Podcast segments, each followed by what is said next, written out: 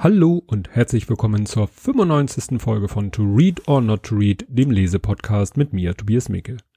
Ja, was ist passiert seit der letzten Aufnahme? Die ist ja jetzt schon ein Monat her. So einen großen Abstand gab es noch nie. Klar, früher hatte ich ja einwöchigen Abstand, dann zweiwöchigen und dann habe ich ja irgendwann gesagt, irgendwie. Und nun hat sich dieses irgendwie als bitter notwendig erwiesen, weil das Buch, was ich heute vorstellen werde, ist so ein dermaßener Schmöker, dass ich tatsächlich, ja, vier Wochen gebraucht habe, den zu lesen. Und wie das immer so ist, als ich ihn dann durchgelesen hatte, hatte ich erstmal keine Zeit für die Aufnahme. Die Folge hatte ich schon während der Aufnahme immer vorbereitet, also immer meine Sendungsnotizen gepflegt, damit nicht am Ende so ein großer Berg Arbeit vor mir steht. Aber wie gesagt, die Aufnahme, zu der komme ich heute erst. Ja, trotzdem nochmal der Rückblick. Ähm, nach der letzten Folge gab es super schnell einen Kommentar von Conny, was mich äh, deshalb so gefreut hat, weil es mich mir gezeigt hat, dass sie die Folge gehört hat, ohne dass ich sie darauf hingewiesen habe, weil Conny hört, glaube ich, äh, die Folgen ja über den Browser, weil so Podcatcher und so sind ist nicht so ihre Welt. Ja, hat mich dann sehr gefreut, dass sie kommentiert hat und auch was sie inhaltlich geschrieben hat. Hat mich sehr gefreut, Conny.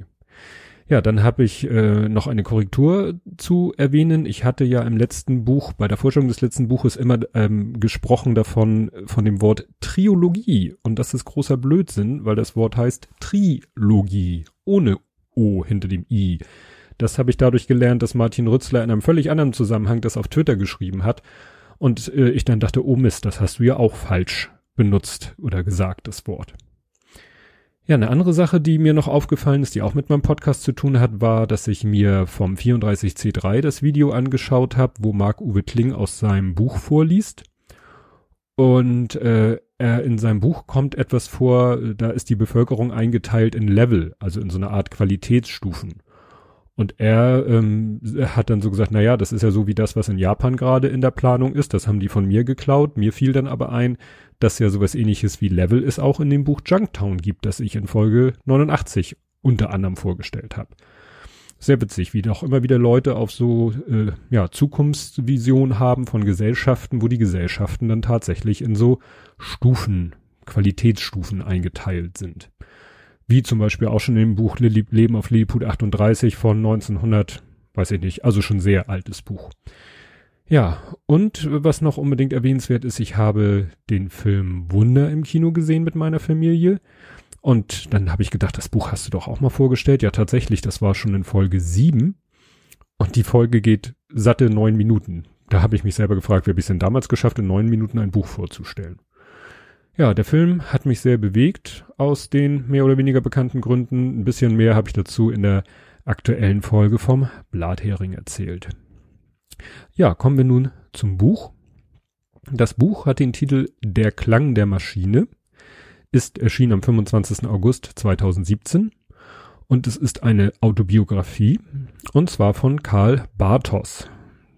Sagt einem erstmal nichts, hätte mir so auch erstmal nichts gesagt. Ähm, geboren 31. Mai 1952, ist jetzt also 65 noch, ist geboren in Berchtesgaden, und ähm, wo man sich dann fragt, ja, und wer ist das nun? Warum äh, lohnt es sich, von dem die Autobiografie zu lesen? Karl Bartos war von ungefähr ja 1974 bis 1990 Mitglied der Gruppe der Gruppe Kraftwerk.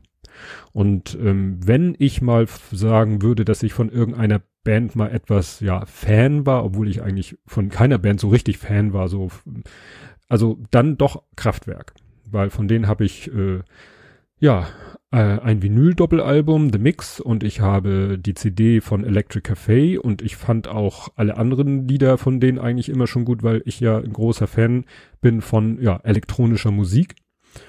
Ja, deswegen fand ich dann das Buch, als ich dann gelernt habe, wer denn Karl Bartos ist, äh, dachte ich mir, oh ja, da lerne ich ja auch eine Menge über Kraftwerk. Das kann man so vorweg sagen, stimmt auch. Ja, mittlerweile lebt er in Hamburg das habe ich, bevor ich das Buch gelesen habe, aus einem Interview erfahren, was er dem Abendblatt gegeben hat zu seinem Buch. Das habe ich auch verlinkt in den Show Notes. Erfährt man dann aber später auch in dem Buch. Ähm, ja, ich ziehe jetzt eine Sache vor, die ich früher am Ende immer gesagt habe, nämlich der Verlag. Das ist nämlich der Eichborn Verlag, der mit der Fliege. Hab dann nochmal recherchiert. Ich habe bestimmt schon mal was über den Verlag gesagt. Ähm, der Eichborn Verlag ist ein Buchverlag in Frankfurt am Main Name und Rechte des Verlags wurden zum 1. November 2011 an die Bastei Lüppe AG verkauft. Also, ne, hinter Eichborn steckt Bastei Lüppe. Den kennt man ja auch, den Verlag.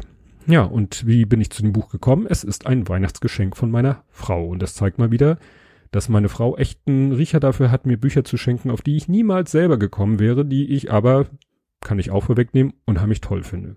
Ne, sie wusste halt, Kraftwerk, elektronische Musik, das ist was für mich und Biografien lese ich ja auch gerne. Ja. So, dann kommen wir nun zum Inhalt des Buches und da muss ich gleich vorweg sagen, das wird jetzt lang, weil das Buch ist ein Schmöker, also erstmal vom, vom physikalischen, also vom Umfang, vom materiellen her und auch inhaltlich unheimlich dicht, unheimlich viel Information und ich mache mir dann selbst immer so Gedanken darüber, was ist jetzt eigentlich der Sinn und Zweck von meinem Podcast, obwohl man sich das ja am besten nie fragen sollte. Es ist halt eine Mischung, was ich jetzt mache, aus Nacherzählung, aus Inhaltsangabe, aus Vorlesen. Einfach das, was ich erwähnenswert finde von dem Buch und ähm, wer dann irgendwie das Gefühl hat, er will das Buch selber lesen, sollte vielleicht irgendwann aufhören, das zu hören, weil das natürlich schon ein bisschen spoilert, das Buch.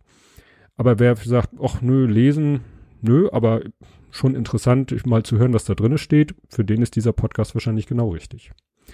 Ja, also er fängt ganz vorne an, nämlich er beschreibt erstmal ähm, eine Reise in seine Heimat, die er macht, um seine Erinnerung aufzufrischen.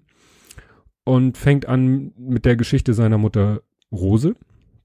Und das Interessante ist, dass er da ein Aufnahmegerät dabei hat, also wie so manche Podcaster immer ihr Zoom H6 dabei haben, um ja auch um mal Geräusche da aufzunehmen. Und da benutzt es auch das Wort Sound. Und was er mit dem Wort Sound meint, das erklärt er in der ersten Endnote. Und Endnote heißt eben, dass das ganz am Ende des Buchs erklärt wird. Also da ist eine kleine Eins und hinten findet man dann ganz hinten die, ja, die Endnoten, die Anmerkungen und da steht dann Kapitel eins äh, eins und da wird dann das beschrieben. Das kann ich gleich vorweg sagen, fand ich ein bisschen doof. Weil ich habe es irgendwann aufgegeben, immer ganz nach hinten zu blättern und die Fußnote zu suchen, weil die, wie gesagt, auch nicht fortlaufend nummeriert sind, sondern pro Kapitel wieder neu anfangen das hätte man lieber mit Fußnoten machen sollen, weil das finde ich schon ganz wichtig, was er da sagt, was er unter Sound versteht, nämlich den, ja, die Mischung aus Klang und Geräusch und allem zusammen. Ne, im Buch, das Buch heißt nicht umsonst der Klang der Maschine, weil der Sound der Maschine hätte ein bisschen vielleicht komisch geklungen. Ja, zurück zu seiner Mutter. Die arbeitete, nachdem die Eltern den Hof wegen des Krieges aufgeben mussten, in der kleinen Reichskanzlei als Haushaltshilfe.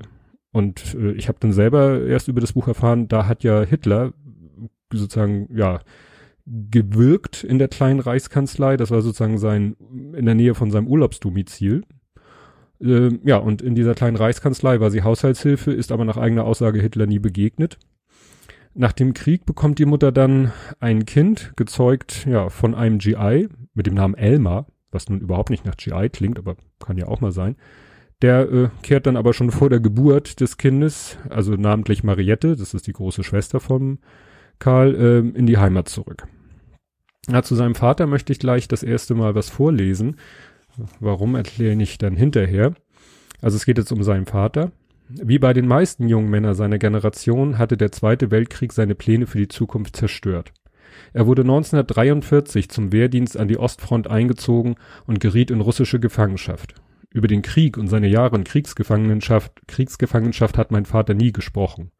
1945 wurde Hans-Joachim mit 22 Jahren in die Heimat entlassen. Er war frei, blieb aber für den Rest seines Lebens gezeichnet. Im Grunde hat er sich nie mehr von den Strapazen erholt. Viel mehr als an den Erfrierungen seiner Füße und den heftigen Malariaanfällen, mit denen er noch Jahre nach dem Krieg kämpfte, litt er an den psychologischen Folgen seiner Kriegserfahrungen und Gefangenschaft. Heute würde man das eine posttraumatische Belastungsstörung nennen. Damals war das ein kollektiver Zustand. Ja, und das fand ich schon heftig, diese Beschreibung, weil man bedenkt, ne, 45 war er 22, 43 war er 20, als er eingezogen wurde. Ja, und das erinnerte mich natürlich, das hatte ich nun auch schon öfter gesagt, an das Buch, was ich in der Doppelfolge mal vorgestellt habe, oder die beiden Bücher Kriegskinder und Kriegsenkel. Das verfolgt mich und in den Büchern, die ich lese, die Leute doch immer wieder dieses Thema. Ja, dann 1952 wird Karl Bartos geboren. Damals muss man sagen noch Karl-Heinz Bartos in einem Wort, Karl-Heinz ohne Bindestrich. Und die Familie zieht, weil sie da in Berchtesgaden irgendwie nicht wirtschaftlich über die Runden kommt, nach Düsseldorf. Das ist ganz wichtig, also ne, ab hier spielt alles erstmal in Düsseldorf. Ja, er geht zur Schule mit damals, wie das üblich ist, schlagenden Lehrern. Der Musikunterricht interessiert die nicht so, bis der Freund der Schwester, das ist ein britischer Soldat, die Musik der Beatles und anderer so in sein Leben bringt. Das ist für ihn dann wirklich so ein Initialzündung, dass er sich für Musik begeistert und er beginnt dann interessanterweise mit Schlagzeug spielen, ne, autodidaktisch. Also er lernt zwar später auch noch andere Instrumente, auch teilweise autodidaktisch, aber erstmal Schlagzeug. 1966, muss man bedenken, da war er erst 14, da war er halt mit der Schule durch. Und da beginnt er eher widerwillig eine Lehre als Fernmeldetechniker. Und als ich das gelesen habe, dachte ich so, ah, Fernmeldetechniker, Elektro Elektrik, Elektrotechnik, das wird bestimmt später nochmal eine Rolle spielen. Äh, Spoiler, nein, das spielt überhaupt keine Rolle. Er muss dann aber da in dieser Lehre auch nicht viel aushalten, weil so eine Art Azubi-Band geschaffen wird und er die meiste Zeit seiner Lehre eigentlich damit beschäftigt ist, für diese Band zu üben oder mit dieser Band aufzutreten. Ja, in seiner Freizeit spielt er auch in einer Band und er verdient recht gut damit, weil damals gab es eben noch keine Diskos, beziehungsweise, ja, es gab, ne, Tanzcafés oder so, aber es gab keinen DJ, keine Schallplatten, keine Stereoanlagen, sondern es spielten halt Livebands. Die spielten zwar dann die Songs der Beatles und was weiß ich, Rolling Stones und allen möglichen, damit die Leute danach tanzen konnten, aber das, ja, war halt eben, weil es noch keine Disco in dem Sinne war, wo Schallplatten aufgelegt wurden. Und damit hat er gut Geld verdient. Und dann fängt er irgendwann an, professionellen Schlagzeugunterricht zu nehmen. Und darüber gibt's dann auch so einen Bruch mit dem Eltern, genauer gesagt mit dem Vater, weil der von diesem ganzen Musikmachen nicht so viel hält. Ja, und dann zieht er mit relativ, ich glaube mit 16 war das, zieht er dann schon aus. Allerdings so in das Haus, wo seine Großeltern leben, also so, ist dann noch unter deren Fittichen so ein bisschen, macht aber die Ausbildung trotzdem weiter und arbeitet in Anführungszeichen später auch in dem Job. Also er hatte wahrscheinlich auch, weil die immer noch durch sein Musikengagement in dem Unternehmen bei den Fernmeldern, ähm, kriegt er dann so einen Job, wo er die meiste Zeit, ja, nur rumsitzt, weil die ganz selten mal notfallmäßig irgendwo tätig werden müssen. Ja, und äh, er fängt dann auch an am Robert Schumann Konservatorium, also an einer, an einer richtigen Musikschule oder sogar Hochschule, zu, ja, zu lernen, Schlagzeug zu lernen, also richtig zu studieren. Und ich habe mich dann immer gefragt, wie kann man denn Schlagzeug studieren? Aber Schlagzeug ist eben nicht nur, ja, ich sag mal Trommeln und äh, Schlagzeug, wie man das jetzt bei einer Rockband kriegt, sondern Schlagzeug heißt eben auch, ja, eigentlich alles, was mit irgendwie, wie soll ich das sagen, mit Schlägeln gespielt wird. Also Xylophon, Vibraphon, ähm, alles das, was so mit, ja, ich, mir fällt es echt nicht ein, wie ich das beschreiben soll.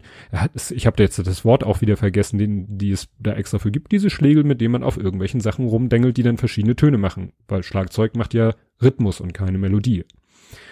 Ja, dann witzige Sache, er lernt über einen Arbeitskollegen Marius Müller-Westernhagen kennen. Der meint, du, da gibt's einen, der macht auch Musik und vielleicht, ne, solltet ihr euch mal kennenlernen der ist zu der Zeit schon als Musiker bekannt, will aber zu der Zeit eher Schauspieler werden, wie nämlich sein Vater, der, wie ich dann gelernt habe, früh verstorben ist. Aber witzig, ne? Lernt er da Marius Müller-Westernhagen kennen.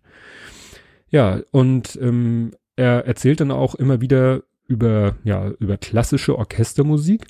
Und da habe ich eine Menge gelernt, zum Beispiel das, was ich jetzt vorlesen werde. Es ist immer mühsam, wenn ich so viele Stellen markiert habe, die richtigen Stellen wiederzufinden. Genau. Es geht um Orchestermusik. In einem Orchester kommt es in erster Linie darauf an, ein komponiertes Werk zu reproduzieren. Meistens, wenn man von kontemporärer Musik oder Ur Uraufführung einmal absieht, ist es der Klang einer anderen Epoche. Schuberts Symphonie in C-Dur wurde 1839 uraufgeführt und wir probten sie 1971, also über 100 Jahre später. Das traditionelle Medium, mit dem Musik in geschriebener Form festgehalten wird, ist die Notenschrift. Dieses System weist allerdings erhebliche Mängel auf. Bei alten Werken fehlen oft wichtige Parameter wie die genaue Tempoangabe, Länge der Generalpausen, Artikulation, Lautstärkeverhältnisse oder Instrumentierung. Naturgemäß hat sich die Bauweise und somit der Klang der Instrumente im Laufe der Zeit ebenfalls verändert. Daher ist eine Aufführung alter Musik immer eine Interpretation unter den heutigen Gegebenheiten. Die Leistung der Europäer liegt darin, dass sie eine Methode erfanden, Musik schriftlich zu dokumentieren. So konnte das Geistige der Musik nicht ihr Klang, die Zeit überdauern. Und ich weiß nicht, ob es euch aufgefallen ist, in diesem relativ kurzen Text kam dreimal das Wort Klang vor. Hm, man merkt, das Wort Klang spielt für ihn, ja, und seine, sein Leben eine wichtige Rolle. Und ich fand das interessant, weil ich das so noch nie äh, mir durch den Kopf gehen hab lesen äh, lassen. Ich dachte immer, in so einem Notenblatt, in so einer Partitur steht ja so viel drinne über Tempo und das ja offensichtlich nicht so genau. Und deshalb macht es eben auch Sinn zu sagen, ja, wenn der Dirigent das Stück äh, spielen lässt, klingt es anders, als wenn ein anderer Dirigent das Stück spielen lässt, weil er es anders interpretiert. wenn das Stück eben, wenn die Notenblätter da äh, Sachen offen lassen. Und das erinnert mich daran, dass eben damals die CD sollte, glaube ich, am Anfang eine Spieldauer von einer Stunde haben. Und als erstes Stück sollte irgendeine Symphonie von Herbert von Karajan eingespielt werden auf der ersten her hergestellten CD und er hat gesagt, geht nicht, ich kann dieses Stück, diese Symphonie nicht in 60 Minuten spielen, ich brauche mindestens 74 Minuten und deswegen war am Anfang die Spieldauer einer CD 74 Minuten. Jo. Ja, dann Ende 1971 ist für mich, 1971 ist für mich immer spannend, weil es mein Geburtjahr, Geburtsjahr ist, geht er mit einem Kumpel zusammen in ein Eiscafé, da läuft ein Fernseher, da läuft die Sendung Kennzeichen D, an die kann ich mich noch erinnern. Und was ihm damals so äh, schon bekannt ist, ist, dass die Titelmusik von Kennzeichen D damals äh, von Kraftwerk ist. Kraftwerk hat nämlich ein Stück, das heißt Ruckzuck. Und das war damals die Titelmusik. Ich habe dann da mal reingehört und dann habe ich auch gegoogelt, welches Stück danach äh, die sozusagen Titelmusik war, weil die Musik, die ich noch als Kind gehört habe von der Sendung, war halt eine andere. Also Ruckzuck war sozusagen vor meiner Zeit. Weil 1971 bin ich geboren, da habe ich natürlich noch nicht bewusst Fernsehen geguckt. Ja, wir haben ja eben schon eine Kostprobe gekriegt davon, wie es ist, wenn er so ähm, ja auf fachlichem Niveau von Musik spricht. Und da gebe ich euch mal noch eine Kostprobe.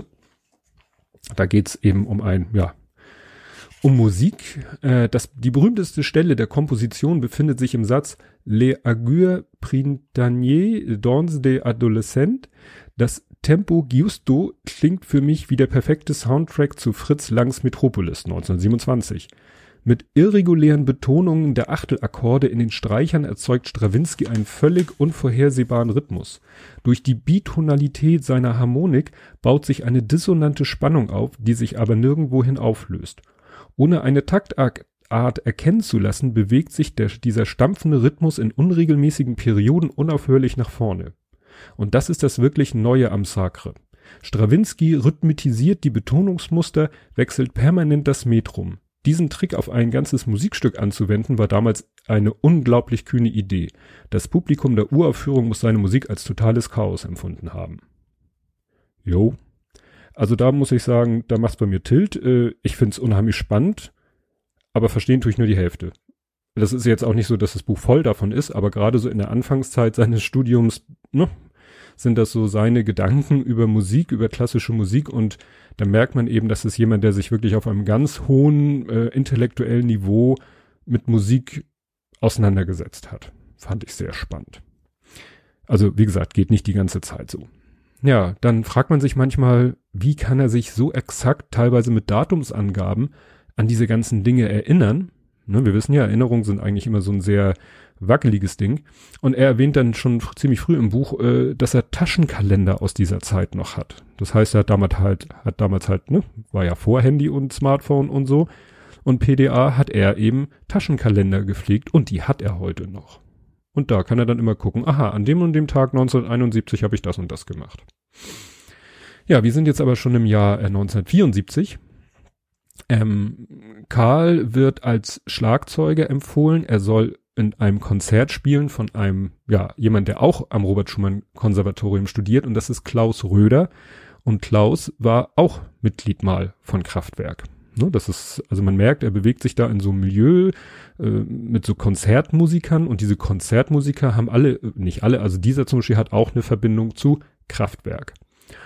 Und im September 1974, ne, jetzt wird's spannend, gibt es dann den ersten kon realen Kontakt, ne? Wir hatten ja schon ruckzuck als Titelmelodie, kommt der erste, ist zum ersten realen Kontakt zu Kraftwerk.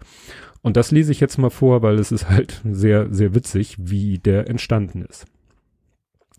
Im September, rund ein halbes Jahr nach meinem Probespiel bei den Berliner Philharmonikern, hatte Ernst Göbler nach einer Unterrichtsstunde Neuigkeiten für mich. Da kam so ein Anruf von der Gruppe Kraftwerk. Die suchen einen klassischen Schlagzeuger für ihre Konzerte. Kennst du die? Weißt du, was die so machen? Ich hab dich empfohlen.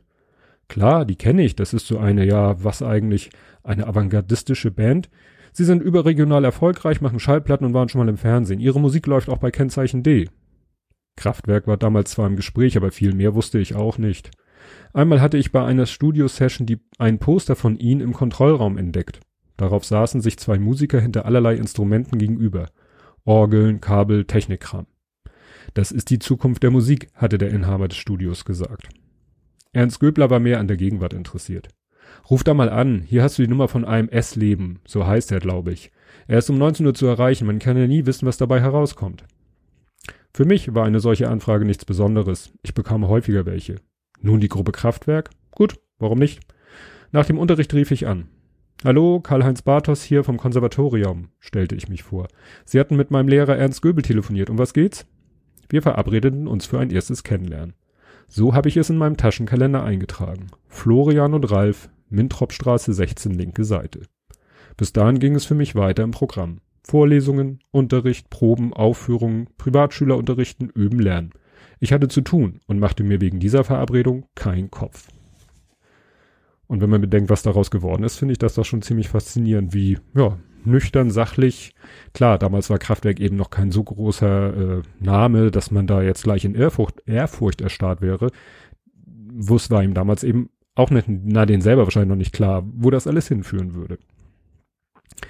Ja, er ne, geht dann zu diesem Treffen, lernt Ralf und Florian kennen, ihre elektronischen Instrumente, den Minimoog und so und auch ihre selbstgebastelten elektronischen Schlagzeuge, die mit, wie er selber sagt, mit so einer Art Stricknadeln gespielt werden müssen, an denen ja Kabel sind, weil ja jedes Mal Berühren der Stricknadel mit der Metallplatte einen Stromkreis schließt und damit einen Sound auslöst. Und ja, ne, Musiker wie er ist, äh, fängt er auch gleich an, ja, ihre Musik zu analysieren Vielleicht lag es am persönlichen Kontakt zu Ralf und Florian, dem Spielen auf ihrem Elektroschlagzeug, der Atmosphäre im Klingklangstudio. Jedenfalls hörte ich den Sound der Kisten nun ganz anders. Die interessanteren Rhythmustracks waren den Jungs auf Klingklang, Tanzmusik und einigen Episoden ihrer Ananas-Symphonie gelungen. Dabei standen sie im Mix gar nicht im Vordergrund. Aber ich erkannte eine neue Qualität. Der maschinelle Rhythmus ließ das Metrum leicht und elegant pulsieren. Die Rhythmen wirkten anonym und unterteilten wie ein Taktstrich absolut systematisch die Zeit. Psychologisch reagierte ich absolut affirmativ auf die Automaten. Von Anfang an konnte ich etwas mit ihnen anfangen. Sie stellten keine Bedrohung dar, auch keine Herausforderung, eher eine tolle neue Sache, mit der man Musik machen kann. Also ihr merkt, ne, er geht mit seiner sehr analytischen Denkweise und sehr eben auch vom Studium geprägten äh, Systematik an diese Musik ran und findet sie sehr spannend. Ja, ähm, dann gibt's noch einen weiteren Schlagzeuger. Also man muss kurz sagen, sie hatten zu der Zeit das Lied, den oder das Stück Autobahn ja pro, gemacht, produziert und auch veröffentlicht, wollten es aber live spielen und dazu brauchten sie Schlagzeuger, ne, weil sie wollten nicht äh, bei einem Live-Auftritt jetzt irgendwie die Tonspur des Schlagzeugs von Band haben, ne, sondern wollten, dass das auch live gespielt wird. Und dazu brauchten sie zwei Schlagzeuger. Und er war halt der eine Schlagzeuger. Und der andere ähm, wird Wolfgang Flür. Der hatte sich mal witzigerweise einen Anzug ausgeliehen von Karl. Als Karl keine Zeit mehr hatte, in seiner Band zu spielen, hat der Wolfgang Flür ihn vertreten und passte praktischerweise in den Anzug, weil damals kennt man ja, traten die Band Bands meistens so in schwarzen Anzügen auf. Und ähm, ja, diese vier, also Ralf, Flori, also Ralf Hütter, Florian Alsleben, ne, das sind ja die sozusagen die Urväter von Kraftwerk, dann Karl Bartos oder Karl-Heinz Bartos und Wolfgang Flür. Die vier, das ist das, was man ja teilweise heute noch The Classic Line-Up nennt. Das sind die vier, die man eigentlich auf den ganzen Plattencovern sieht und die eigentlich die Hits und die Alben produziert haben, die Kraftwerk berühmt gemacht haben. Wobei die beiden Schlagzeuger am Anfang wirklich mehr so ja, noch keine richtigen Bandmitglieder sind, sondern sie werden, wie gesagt, engagiert, bisschen wie Angestellte, um, ja, bei Live-Auftritten den Schlagzeugpart zu spielen. Mehr nicht, ne, weil alles andere machen halt Ralf und Florian. Gibt dann halt die üblichen Vorbereitungen, es gibt Proben, es gibt Warm-up-Gigs, weil sie dann nämlich auf eine Amerika-Tour gehen wollen. So, und jetzt klärt sich auf, warum immer der Wechsel ist in, mein, in meiner Rede von Karl Heinz und Karl. Also wie gesagt, er ist geboren als Karl Heinz Bartos. Karl Heinz in einem Wort. So, nun hatten schon damals Ralf und Florian ihre Namen so aus, so als Neonröhren-Schriftzug. Die standen dann auch immer auf der Bühne vor ihnen. Und nun sollten halt auch noch Neon-Schriftzüge gemacht werden von Karl Heinz und Wolfgang. Und weil diese Neon-Schriftzüge so teuer in der Herstellung waren, haben sie dann Karl-Heinz gefragt, ob es nicht auch reichen würde, wenn da nur Karl stünde. Und er hat gesagt, ja, kein Problem. Und so wurde aus Karl-Heinz Karl. Und er nennt sich halt seitdem selber auch nur noch Karl Bartos. Schräg, ne? Wegen eines Neon-Schriftzugs, der sonst so teuer gewesen wäre. Ja, Ralf und Florian werden dann noch ein bisschen beschrieben. Sie sind halt etwas älter als äh, Karl und Wolfgang. Ähm, ja, sind damals auch quasi so ein bisschen wie, wie so eine GBR oder wie so ein, ja, wie Unternehmer. Sie haben schon früh halt ihr eigenes Studio gegründet, ihr eigenes Label und ja, sind quasi auch Geschäftspartner und die beiden anderen, wie ich schon sagte, sind mehr so Angestellte und damit man sich mal so ein bisschen Bild davon machen kann, wie vielleicht die beiden so äh, drauf waren, also jetzt in erster Linie Ralf und Florian. Also sie sind dann auf dem Weg nach äh, zur Amerika-Tour und kommen am JFK-Flughafen an bei der Ankunft am John F. Kennedy Airport New York am frühen Nachmittag bemerkte ich, dass man bei uns nicht gerade von einem einheitlichen Dresscode sprechen konnte. Zu Hause und bei den ersten Warm-up-Gigs hatten sich Ralf und Florian eher leger gekleidet. Bei dieser Reise trug Ralf einen schwarzen Baumwollmantel mit Pelzkragen, eine graue Stoffhose und weiße Schuhe.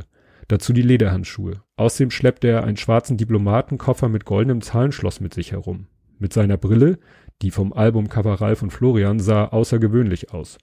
Florian trug einen beigefarbenen Kamelhaarmantel, ebenfalls mit Fellkragen und einen weißen Schal. In der Hand einen goldenen Samsonite-Koffer. Die beiden schienen gerade aus einem Fritz-Lang-Film gefallen zu sein. Ne? Also so ein klein bisschen exzentrisch waren die beiden schon. Oder sind es, wie man will. Ja, dann sind sie halt in Amerika, in L.A., ähm, haben da einen Auftritt in einer NBC-Sendung namens The Midnight Special. Da spielen sie Autobahn live und da habe ich einen YouTube-Link in die Sendungs, äh, in die Show Notes gepackt. Ist spannend, das mal sich anzugucken. Ne? Also es ja 1974 oder so und sie spielen Autobahn live, was ja bei so einem äh, Elektrostück schon eine gewisse Herausforderung ist, weil es ist ja nicht nicht ganz trivial. Also es hat ja schon eine gewisse Komplexität. Ja, sie sind dann eben unterwegs. Es wird hier dann auch mal so ein bisschen über die die Musikszene was gesagt, wie die so funktioniert oder tickt. Jetzt muss ich die Stelle finden. Also, allerdings, mhm. ach so, ja, es geht um das äh, Produzieren eines Albums. Allerdings verfügten sie nicht über das nötige Equipment, das man für eine Schallplattenproduktion braucht. Bei den vorausgegangenen Album, Alben hatte Conny Plank das technische Know-how und Werkzeug beigesteuert. Das waren vor allen Dingen ein Mehrkanal-Tonbandgerät, das Mischpult zum Aufnehmen und gute Mikrofone. Doch es gab eine Lösung. In Florida waren wir Hans Otto Mertens, dem Manager des Komikers Otto Walkes, begegnet und hatten von ihm erfahren, dass ihre Firma eine acht, ein 8-Spur-Tonbandgerät besaß, um Live-Mitschnitte von Ottos Shows zu machen. Und so liehen sich Florian und Ralf die Maschine im Hamburger Rüsselstudio aus. Also ist schon witzig, ne? Dass äh, die, der Manager oder der, was war jetzt doch, der Manager von Otto Walkes, den ein, ja, Equipment ausleiht, damit sie ihr Album aufnehmen können.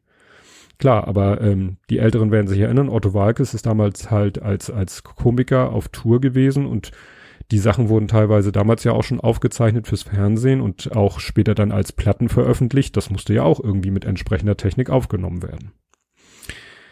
Ja, ähm, äh, sie treten dann auch in Großbritannien auf. Da werden sie nicht ganz so, das heißt euphorisch äh, empfangen. Also sie geben da ein Interview und das äh, ist nicht so toll. Während wir bereits in England tourten, veröffentlichte der New Musical Express das Interview in seiner Ausgabe vom 6. September mit einer neuen Headline. Kraftwerk, die Endlösung für das Musikproblem? Lester Banks seziert den deutschen wissenschaftlichen Ansatz. Na toll. Als ob das nicht schon genug wäre, illustrierte das Magazin das Interview auch noch mit einer Fotomontage, bei der ein Gruppenbild von Kraftwerk in ein historisches Bild des Reichsparteitages der NSDAP in Nürnberg kopiert wurde. Hakenkreuz und Frakturschrift verstehen sich von selbst. Die Überschrift und die aus dem Zusammenhang des Fließtextes gerissenen Schlagworte Deutschland, Wissenschaft, Mensch-Maschine, Endlösung, Kraftwerk geben dem Interview einen ganz anderen Zungenschlag. War das also der britische Humor? Ja, und auch wenn man natürlich heutzutage in Zeiten von Brexit, Brexit auch so denkt, äh, was ist mit denen los? Da, damals in den 70er Jahren war es eben halt, da waren die Deutschen die Crowds und Die Engländer hatten auch kein Problem damit, selber irgendwie mit Hakenkreuz-Sachen äh, rumzuscherzen oder damit dann eben auch eine deutsche Band irgendwie so ein bisschen lächerlich zu machen. Das war natürlich kein so guter Einstieg in die, ja, englische Musikszene. Ja, da, als nächstes geht's dann so um die Aufnahme des Albums Radioaktivität und der Songs Radioaktivität. Ähm, er erwähnt da diese Morsezeichen, die in dem Song vorkommen und äh, schweift dann so ein bisschen ab zum Thema bekannte Musik äh, und Fernsehen. Zum Beispiel auch heute noch gibt's ja die Sendung ARD Brennpunkt und die hat ja auch so ein Morsezeichen. Und äh, das ist zum Beispiel der Song Astronomy Domain von Pink Floyd. Ne? Also es nicht, hat nicht irgendwie einer mal zusammengestoppelt, diese Intro-Musik, sondern das ist ein ja, hochoffizielles Musikstück. Er beschreibt dann die einzelnen Titel des Albums Radioaktivität, wie sie die entwickelt haben, wie sie die aufgenommen haben. Dabei geht's auch um die Instrumente. Lese ich mal vor. Mit überirdischen Phänomenen hatte der in Detroit lebende französisch-kanadische Computerwissenschaftler Richard T. Gagnon wenig im Sinn. Stattdessen entwickelte er 1970 im Keller seines Hauses einen Phonemgenerator. Als Grundlage seiner Forschung dienten ihm Aufnahmen seiner eigenen Stimme. Unter dem Firmennamen Votrax International Incorporated brachte er 1972 den ersten kommerziell erhältlichen Sprachsynthesisator, ja, Synthesisator, Synthesizer, nein, Synthesisator der Welt auf den Markt, den Votrax VS4. Während unserer Amerika-Tournee hatte Florian Gangnen in Detroit besucht und das letzte Update erworben. Auf einer sehr speziellen Phonem-Tastatur ließen sich Laute manuell eingeben. Im Grunde war dieser Fortrex VS6 Jetzt ist er plötzlich bei V6. Eine sprechende Schreibmaschine. Ach so, ja, stimmt. War ja von einem Update die Rede. Normalerweise war das Gerät versiegelt, die Schaltungen streng geheim. Nach dem Aufschrauben des Kastens sah man lediglich vergossene Platten. Aber Florian hatte vom Erfinder einen un unvergossenen Worttracks erhalten. Dadurch konnte er über einen externen Eingang jedes Audiosignal einspeisen und es mit dem Phonemen modulieren. Gängen hatte in diesem, ihm dieses Geheimnis verraten. Und auf diese Art und Weise erzeugten Ralf und Florian im Refrain von Radioland diesen der Welt entrückten Klang. Schon bei unseren Gigs in England hatte diese Anwendung zu einer wirkungsvollen Live-Nummer geführt, bei der Florian die Sonne, der Mond, die Sterne auf der Votracks-Tastatur tippte. Also Leute, wir sprechen hier ne, von Mitte der 70er Jahre da war ne, Sprachsynthese, Sprachsynthese war da noch was ganz, ganz, ganz, ganz Neues. Also man merkt, Kraftwerk war da auch technisch immer wirklich ganz weit vorne.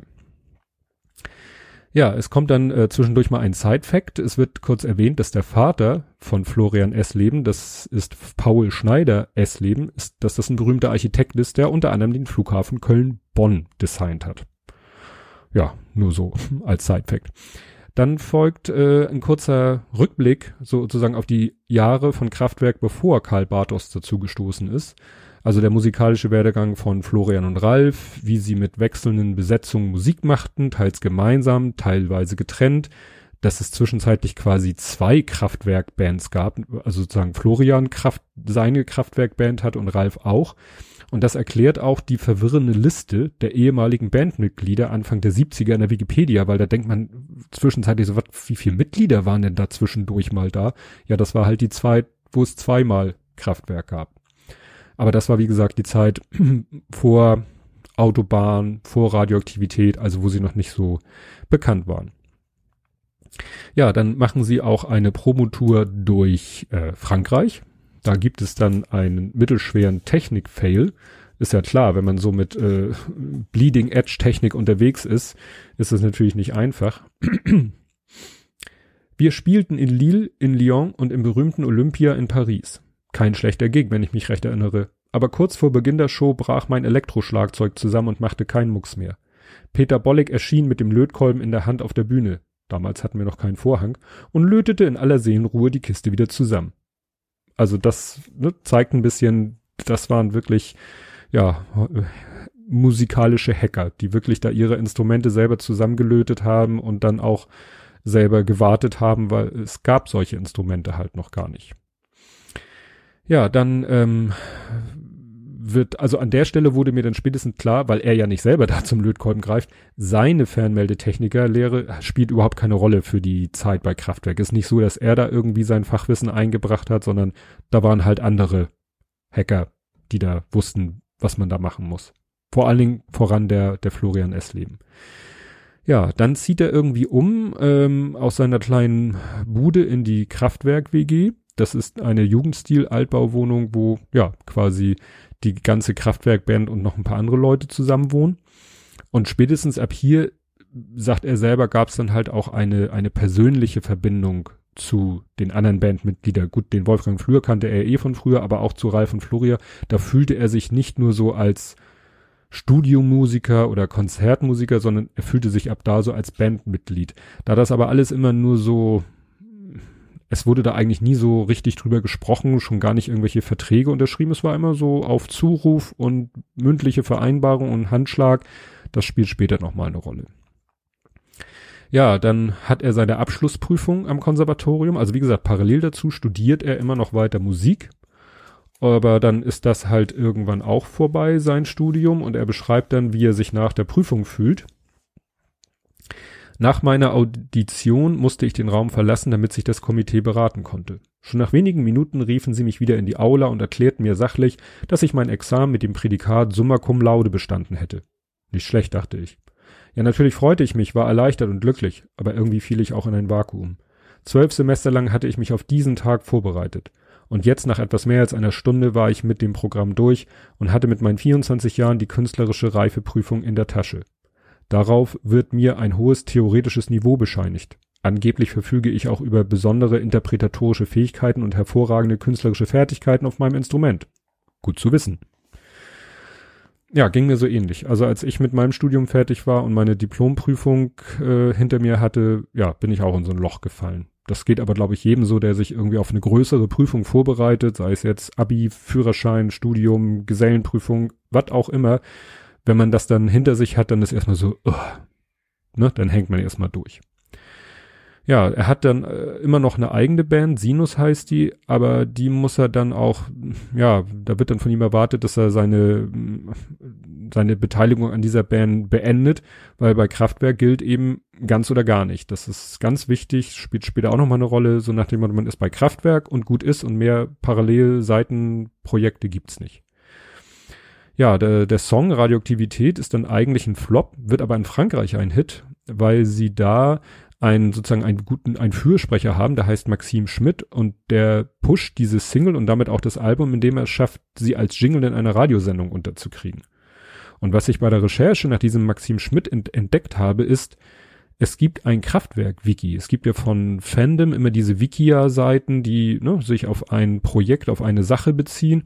Und es gibt tatsächlich ein Kraftwerk-Wiki, ne? Und also da findet ihr alles, was ihr jemals über Kraftwerk wissen wolltet und nicht zu fragen wagtet. Ja, dann kommt als nächstes das Album Trans-Europa Express.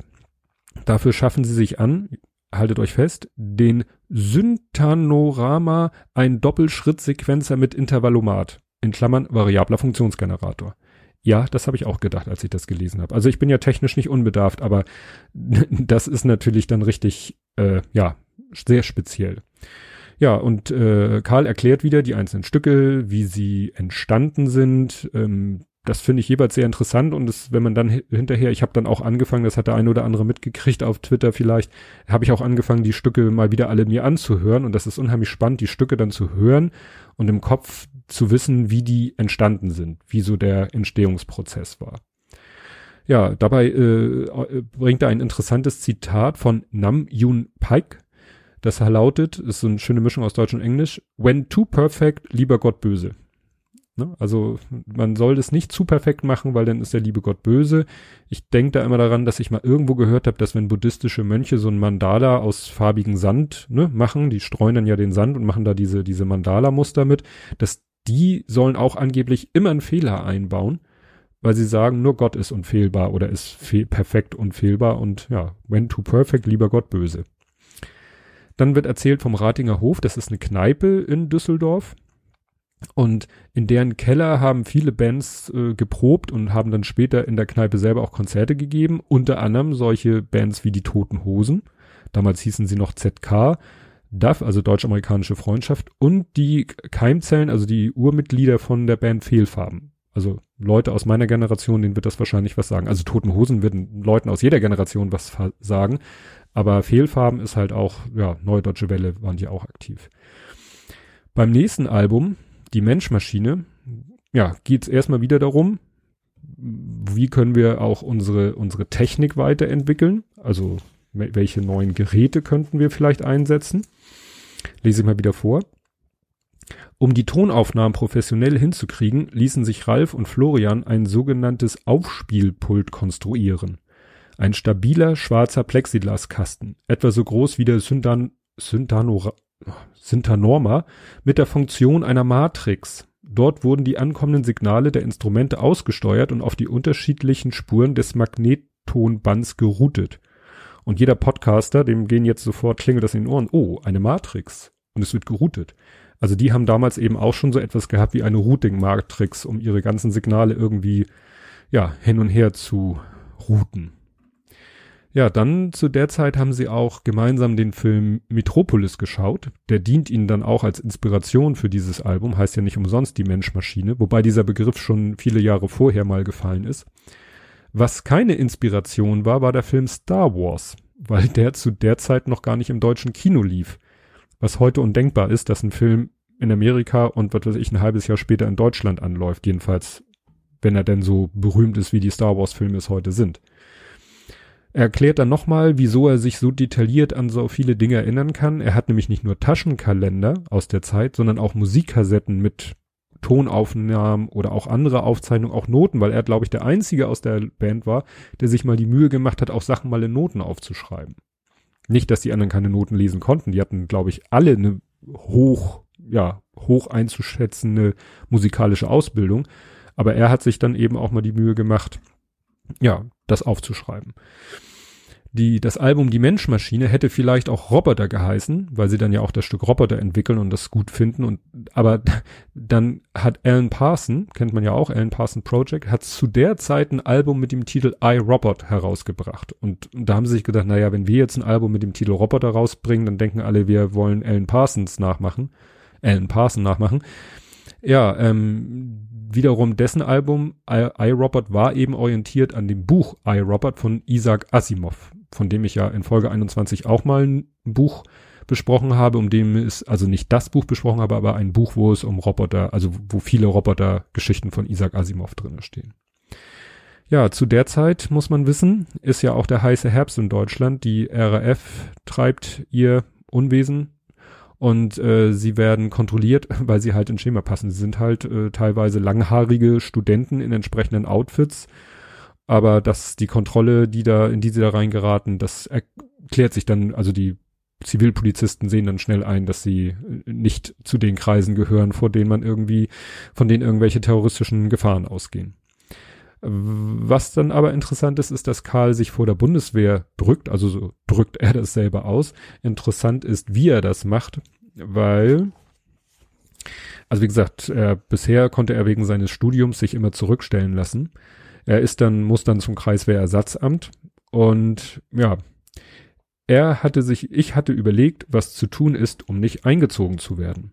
Zu allem entschlossen hatte ich einen Facharzt für Psychiatrie und Neurologie besucht und ihm von meinen Drogenexperimenten und der Unruhe, unter der ich zeitweise litt, berichtet. Nach einer gründlichen Befragung konstatierte er in einem Gutachten, dass ich zeitweilig unter depressiven Verstimmungszuständen litt, und er fügte hinzu, bei diesen phasenhaften Verstimmungen käme es häufig zu Drogenmissbrauch. Von dem Patienten, also mir, würde, außer, würde außerdem Konfliktsituation durch homosexuelle Bindung geschildert. Sein Ergebnis, eine längere psychiatrische bzw. psychotherapeutische Behandlung dürfte unumgänglich sein. Homosexualität war damals wirklich noch ein No-Go in der Bundeswehr. Hm. Und da muss ich ehrlich sagen, das finde ich so ein bisschen meh.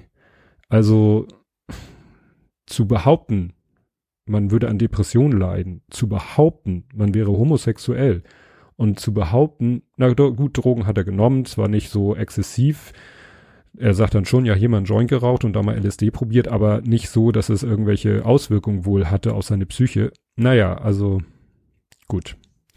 Lasse ich jetzt mal so stehen. Könnt ihr euch euer, eure eigenen Gedanken zu machen.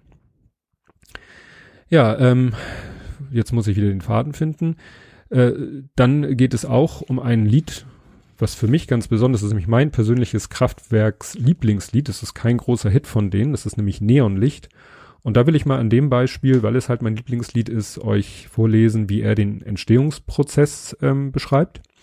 Wie gesagt, geht um den, um das Stück Neonlicht. Zu jener Zeit entstand oft ein musikalischer Inhalt aus einer bestimmten Anwendung von Technik. Und wenn plötzlich eine neue Anwendung zu einer neuen Spielweise und Phrasierung führte und ein neuer Klang den Raum erfüllte, war das ein großer Moment. So sollte sie sein, die Interaktion von Mensch und Maschine. Ein Beispiel. Als wir zu einem relativen langsamen Rhythmus von 108 Beats per Minute improvisierten, hatte Florian einen Gedankenblitz. Er schliff den Audioausgang des Polymog in den externen Eingang des Minimog. Und plötzlich war da ein neuer, aufregender Klang. Was war passiert? Weil der Minimoog vom Syndanoma-Sequenzer angesteuert wurde und Florian ihn mit dem Polymog verknüpfte, konnten wir nun auch die Klänge des Polymog rhythmitisieren und sie mit einem genauen Timing zum Multitrack synchronisieren.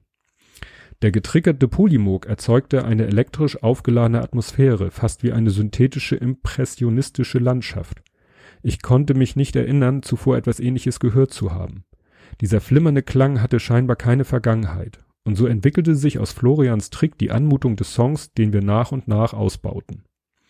Lange hatte unser Track keinen Titel, aber irgendwann kam Ralf mit der bekannten Textzeile ins Studio. Das war's. Eine zweite Strophe hätte vielleicht zu mehr Covervision geführt, aber immerhin. Neon Lights wurde 1991 von OMD auf dem Album Sugar Text gecovert. Die Simple Minds nahmen den Song 2001 auf und gaben sogar ihren Album diesen Namen. 2004 fügten O2 einigen Releases ihrer Single Vertigo eine Version von Neon Lights hinzu. Ja, und das ist halt das Besondere wohl, wie damals eben diese Kraftwerkstücke entstanden sind, dass die halt mit ihren Geräten, dass sie wirklich mal geguckt haben, ach, ich steck mal den Stecker da rein und das Kabel schließe ich da an und dann drehe ich mal hier an diesem Regler und dann, oh, klingt toll, inspiriert mich zu diesem oder jenem Stück. Also das finde ich wirklich sehr faszinierend. Ja, dann äh, kommen die berühmten Schaufensterfiguren. Er benutzt das Buch Schaufensterpuppen. Da springe ich als Frau einer gelernten Schauwerbegestalterin gleich im Dreieck. Die hat mir nämlich gesagt, dass es Schaufensterfiguren heißt. Und der macht diese Köpfe. Auf dem Cover des Buches ist ein Foto von dem Kopf von Karl Bartos. Also er, ne, wir sind ja jetzt noch lange vor diesen Computergrafiken, zu denen kommen wir später.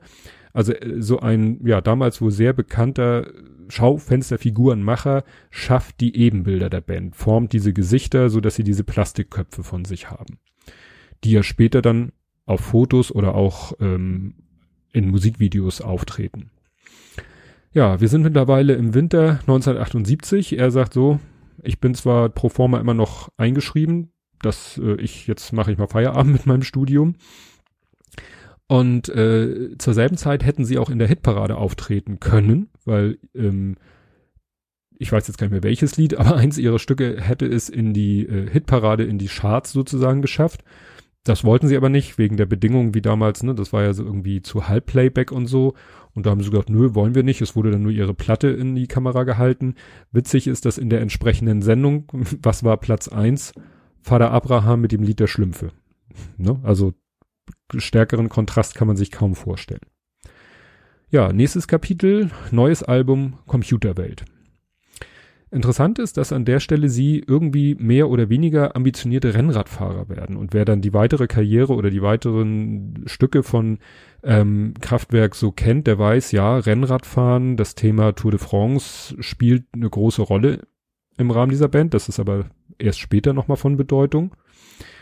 Ähm, Karl wird dann irgendwie, schreibt dann so, dass er 1979 für fünf Jahre Vegetarier wird. Fand ich sehr erstaunlich. Ne, müsst ihr bedenken, 1979. Heute würde da kein Haar nachkrähen, wenn jemand sagt, ich bin Vegetarier. Veganer würde vielleicht noch ein bisschen Aufsehen erregen, aber 1979 war das was total Exotisches, vermute ich mal. Ja, Karl möchte dann mit anderen Musikern ein eigenes Projekt starten. Das wird aber von Ralf abgelehnt, Ralf Hütter. Ne? Also er fragt ihn so, er sagt ihm das, weil er sich irgendwie doch dazu verpflichtet fühlt, ihn darüber zu informieren und er sagt, nö, du bist Kraftwerk und sonst nichts. Und das ist spannend, weil sonst wäre er vielleicht ein Teil gewesen der Band Rheingold, die zur Neue Deutsche Welle Zeit mit dem Song Dreiklangdimension ja eine gewisse Berühmtheit erreicht hat, weil die Musiker, die Rheingold gebildet haben, die hatten ihn angefragt, ob er nicht mitmachen will. Ja, dann kommen in diesem Buch zwei Abschnitte mit Fotos. Also nicht ein dicker, sondern zwei Abschnitte mit, ja, so auf dem üblichen blanken Papier mit Fotos. Da werde ich, die Fotos sind halt eben auch über den ganzen Zeitraum hinweg. Da habe ich was gelernt, das erzähle ich aber erst später. Und äh, ich möchte hier nochmal ein Stück erwähnen oder, oder die Entstehung vorlesen. Taschenrechner. Die Idee der Taschenrechner-Sounds hat ihren Ursprung in Florians Neugierde, die grundsätzlich der Treibstoff für seine Kreativität war. Auf der Suche nach klingelnden, nein, klingenden Gegenständen, nach Audiofundstücken, streifte er durch die umliegenden Musikgeschäfte und Warenhäuser. Dabei entdeckte er noch weitere mit Modelle des Pocket Language Translator, den wir bereits bei Computerwelt eingesetzt hatten. Außerdem fand er einen tragbaren Kindercomputer namens Speak and Spell. Beide Geräte von Texas Instruments konnten sprechen. Neben ihren synthetischen Stimmen wurden die Operationen auf diesen Taschenrechnern mit Elektrosounds unterstützt. Ja, und er, ne, dieser Florian ist wie gesagt der Oberschrauber-Nerd da, der äh, beziehungsweise ein anderer Techniker, den sie da haben, der schraubt die Dinger dann auf und schafft da irgendwie das Audiosignal abzugreifen und in deren riesen Computer, Musikinstrumente, Fundus mit einzusteuern. Ne? Und ja, klar, wer, wer die Stücke Computerwelt oder eben auch Taschenrechner, die Sounds oder auch die, diese typischen Computerstimmen, die stammen tatsächlich aus solchen, ja, mehr oder weniger Kinderspielzeugen. Ja, dann ähm, gehen sie auf Welttournee. Also wirklich, sie sind jetzt doch so, haben so eine so einen Erfolg mit ihren äh, Stücken, mit ihren Alben, dass sie sagen, ach, wir machen mal eine Tour wieder durch die USA. Da waren sie ja schon. Interessanterweise durch Indien wieder nach England. Äh, ne? Diesmal, sag ich mal, mit ein bisschen besserer, ähm, besseren, besseren Feedback. Lese ich mal vor. Die britische Popszene des Jahres 1981 fühlte sich anders an als Mitte der 70er, als wir letztmalig in größeren Rahmen auf Tournee in Großbritannien gewesen waren. Mittlerweile wurde Elektropop immer erfolgreicher. Ein Umbruch zeichnete sich ab. Fade to Grey, Vienna und New Life liefen in Heavy Rotation im Radio und mischten sich unter den Mainstream. Britische Elektro- und New Wave Bands wie Simple Minds, OMD, Spendo Ballet, Visage, Ultravox, Deepish Mode, Duran Duran, Soft Cell, Heaven 17, The Human League und New Order machten Furore und standen gerade oder standen gerade am Anfang ihrer langen und erfolgreichen Karriere. Ne? Also sozusagen der der Boden war bereitet. Ne? Andere Bands fingen auch an, doch sehr elektrolastige Musik zu machen und deswegen waren sie jetzt nicht mehr so die Oberexoten, sondern ja, die Leute hatten sie, die Hörgewohnheiten der Leute hatten sich eben auch geändert.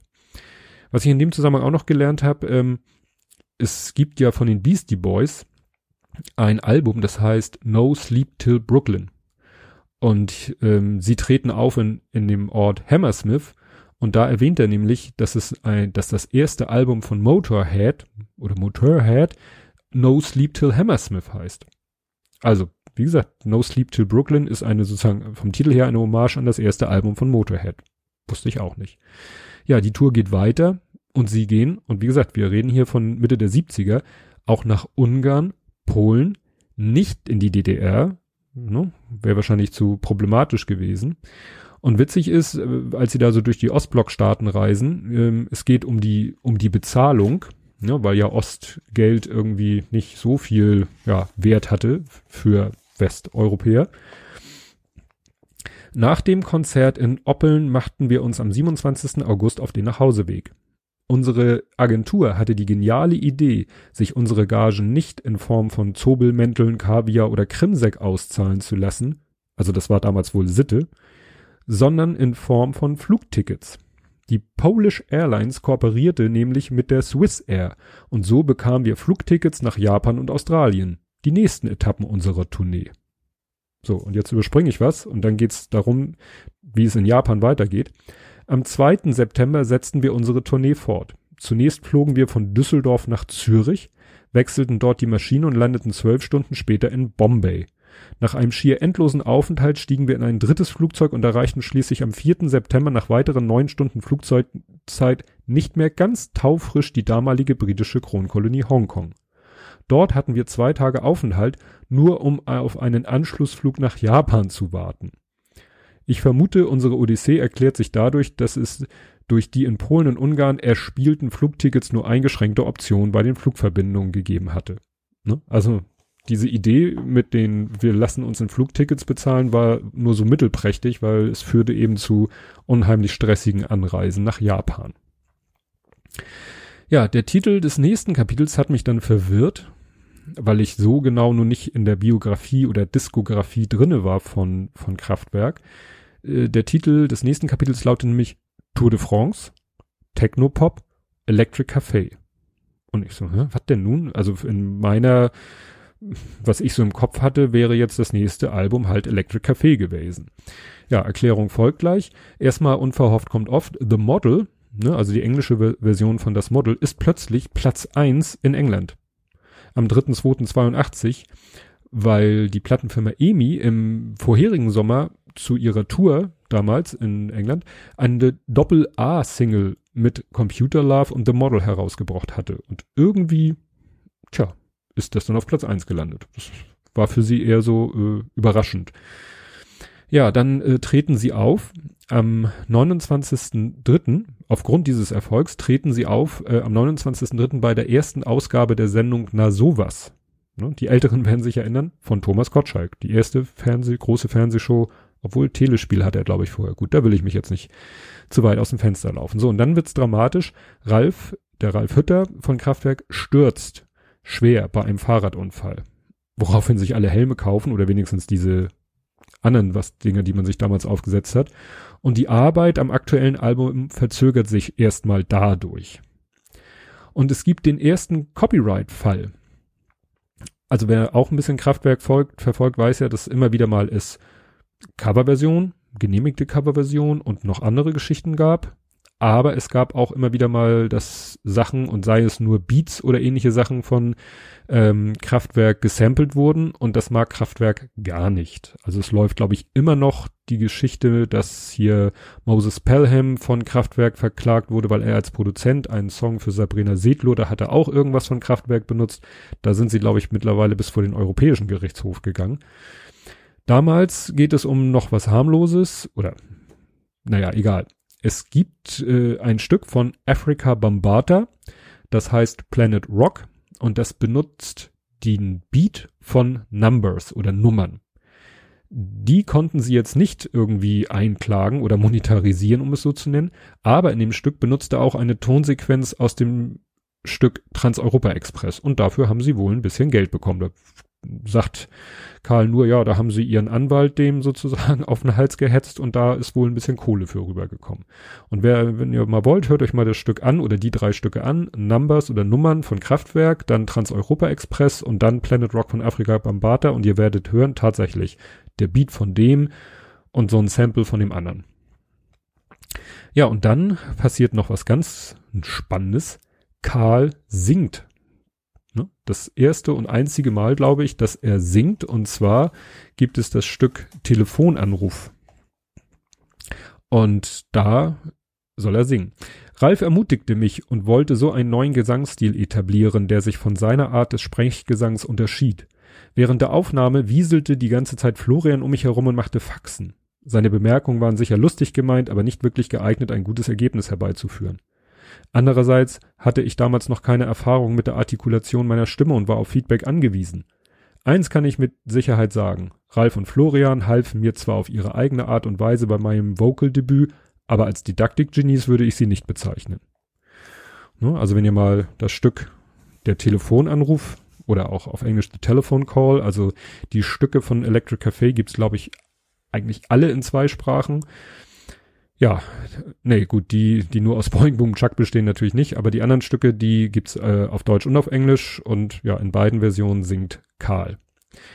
Ja, Florian, der Obernerd, forscht weiter in Sachen Sprachsynthese, also entdeckte und entwickelt immer neue Methoden der Sprachsynthese. Das in Arbeit befindliche Album soll erst Technopop heißen das Cover sollen vier Radrennfahrer sein. Und da wird bei dem einen oder anderen schon, Moment, Moment, das vier Radrennfahrer, das stimmt doch was nicht. Ja, kommen wir noch zu. Dann gibt es äh, verfrühte Werbung und zwar mit dem bekannten Spruch, es wird immer weitergehen, Musik als Träger von Ideen. Aber das ist eine Werbung, für, die wird dann gemacht für das Album äh, und die Band sagt, Moment, wir, wir sind noch gar nicht so weit.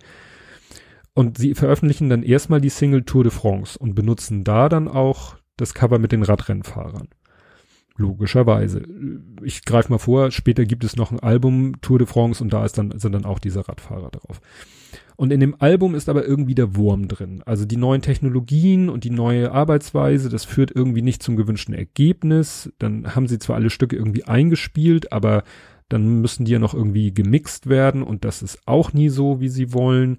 Sie fahren nach New York, um da irgendwelche Leute das mixen zu lassen und nie ist das Ergebnis so, dass es ihnen gefällt. Interessant ist dann noch, dann sind sie wie gesagt schon eigentlich so weit, äh, dann entsteht noch der Song äh, Boing Boom Chuck. Ne, der ist ja auch, sag ich mal, legendär. Da lese ich noch mal was zu. Natürlich kam auch die Boings Booms Chucks nicht aus einem kulturellen Vakuum. Gerade in der jüngsten Vergangenheit hatte es einige Hits mit Nonsensworten oder Silben gegeben, die ich bis heute noch im Ohr habe. Das weltberühmte Da Da Da 1982 von Trio, Din Da Da Dum Dum 1983 vom ebenfalls deutschen Künstler Georg Kranz und nicht zu vergessen Beatbox 1983 von The Art of Noise mit seinem rhythmisierten Phonemen. Die Traditionslinie ließe sich ewig fortführen. Die sogenannten Sprechgedichte von Ernst Jandl, Lautgedichte der Dadaisten und Futuristen bis hin zu Lewis Carrolls einflussreichen Nonsensgedichten und Wortschöpfungen. Auch der Rock'n'Roll hat sich dieser Methode bedient. Man denke nur an Wop Babelubab Abab Bam Boom. Die Wurzeln dieser popvokalen Akrobatik liegen im Doo-Wop-Stil des Amerikas der 50er Jahre und noch weiter zurück im Scat-Singing der 20er Jahre. Da muss ich jetzt erstmal Luft holen. Also, ich weiß ja nicht, ob nur er so denkt oder ob die ganzen, ob die anderen auch so denken. Also, so viel in dieses Boing Boom Chuck rein zu interpretieren, wäre mir persönlich nie in den Sinn gekommen, aber ja gut, ich habe halt auch nicht so viel Ahnung von Musik wie er. Ungefähr zu der Zeit entsteht auch oder beginnt die amerikanische Multimedia-Künstlerin Rebecca Allen mit der berühmten 3D-Modellierung der Köpfe. Ne, man, wer das Cover von Electric Cafe kennt oder auch die Videos von äh, Music Nonstop, der kennt halt diese 3D-Grafiken, die für die Zeit halt ganz weit vorne waren. Und sie benutzt als Vorlage unter anderem auch diese Puppenköpfe. Das war natürlich für sie perfekt. Die konnte sie in Ruhe einscannen und hatte eigentlich schon die Gesichter der drei im Computer. Nur die wurden dann ja auch, ähm, ja, animiert. Das ursprüngliche Cover mit den Radfahrern, das wird halt verworfen und stattdessen kommen halt die 3D-Motive auf das Platten oder ja, damals Plattencover. Passt natürlich mehr zur Zeit. Ja, während Ralf und Florian auch so ein bisschen, äh, aber hauptsächlich Ralf immer fanatischer wird in Sachen Rennradfahren, verlagert sich Karl mehr auf den Triathlon, weil Radfahren nicht so sein Ding ist, im Winter dann nur aufs Laufen, aber er braucht das halt, um den Kopf frei zu kriegen. Allerdings muss er vor dem Laufen prüfen, ob Fallout vorhergesagt ist, weil, ne, Ironie des Schicksals, sie haben einen Song gemacht, Radioaktivität, haben da ja selber im Songtitel schon ähm, Kraftwerke, die Probleme hatten, vorsichtig ausgedrückt, äh, namentlich erwähnt, aber mittlerweile war Tschernobyl passiert. Und deswegen muss er gucken, ob es vielleicht gerade schlecht ist, an dem Tag joggen zu gehen. Wenn vielleicht viel Regen äh, vorhergesagt ist, der äh, aus Wolken kommt, die vorher über der Ukraine den, ja, die Radioaktivität eingesammelt haben. Ja, Music Nonstop wird nochmal erwähnt, dass die Frauenstimme aus dem Sprachsynthesizer, dass die den Namen Betty hat.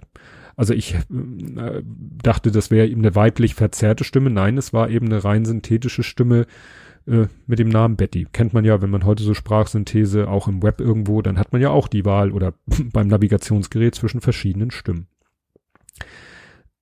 Der Song Electric Cafe entsteht quasi als Auftragsproduktion. Also da sagt einer Mensch, ich brauche einen Song da und dafür. Sie machen dann den Song Electric Cafe. Der wird zwar dann nicht für diese Auftragsproduktion verwendet, aber er wird dann halt Namensgeber für das Album. Und das ist eben auch die Erklärung für diesen, für den Namen des Kapitels, weil dieses Album halt ja so mehrere Phasen durchlaufen hat und am Ende stand dann erst der Albumtitel Electric Café fest. Obwohl der Song quasi als letztes dazu kam und ja, mehr oder weniger eine Auftragsproduktion war. Ja, 1986 sieht er in New York zum ersten Mal eine Sequencer-Software und ist hin und weg. Sequencer-Software ist heute gang und gäbe, versetzt eigentlich jeden in die Lage, mit wenig Aufwand Musik zu produzieren. Ja, ähm, Ende Oktober wird dann das Album Electric Café nach fünf Jahren endlich veröffentlicht, ist aber kein großer Hit. Mehr Aufsehen als das Album oder die Musik darauf erregt das Video. Ne? Kennt man ja eigentlich. Ähm, ich habe es damals auch mich immer gefreut, wenn es auf MTV lief. Ähm, er fasst das dann nochmal schön zusammen. Dieses, ja, ja, warum dieses Album nichts geworden ist.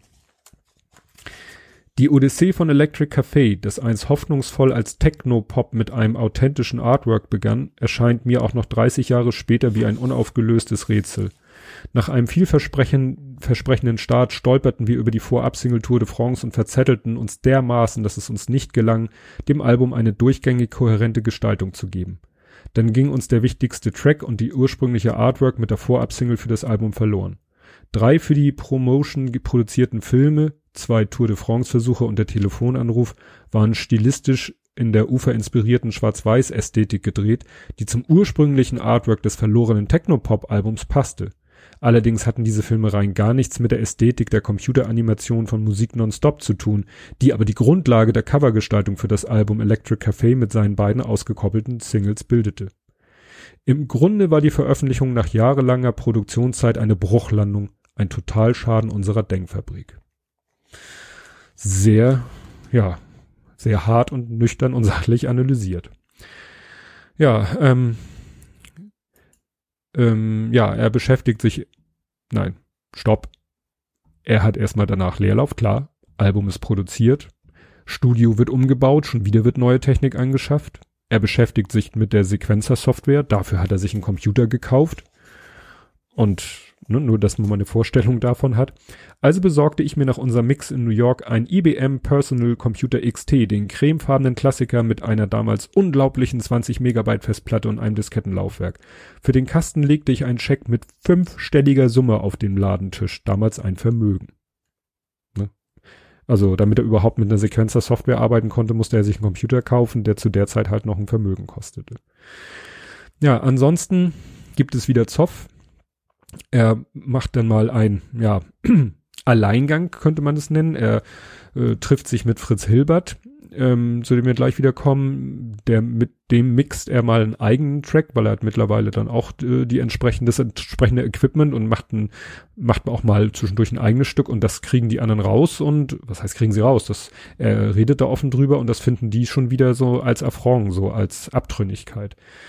Ja, er hat auch schon seit einiger Zeit mit chronischen Nackenschmerzen zu kämpfen, so als hätte er ein Schleudertrauma und äh, ja, irgendwann erweisen sich die so mehr als psychosomatisches Problem.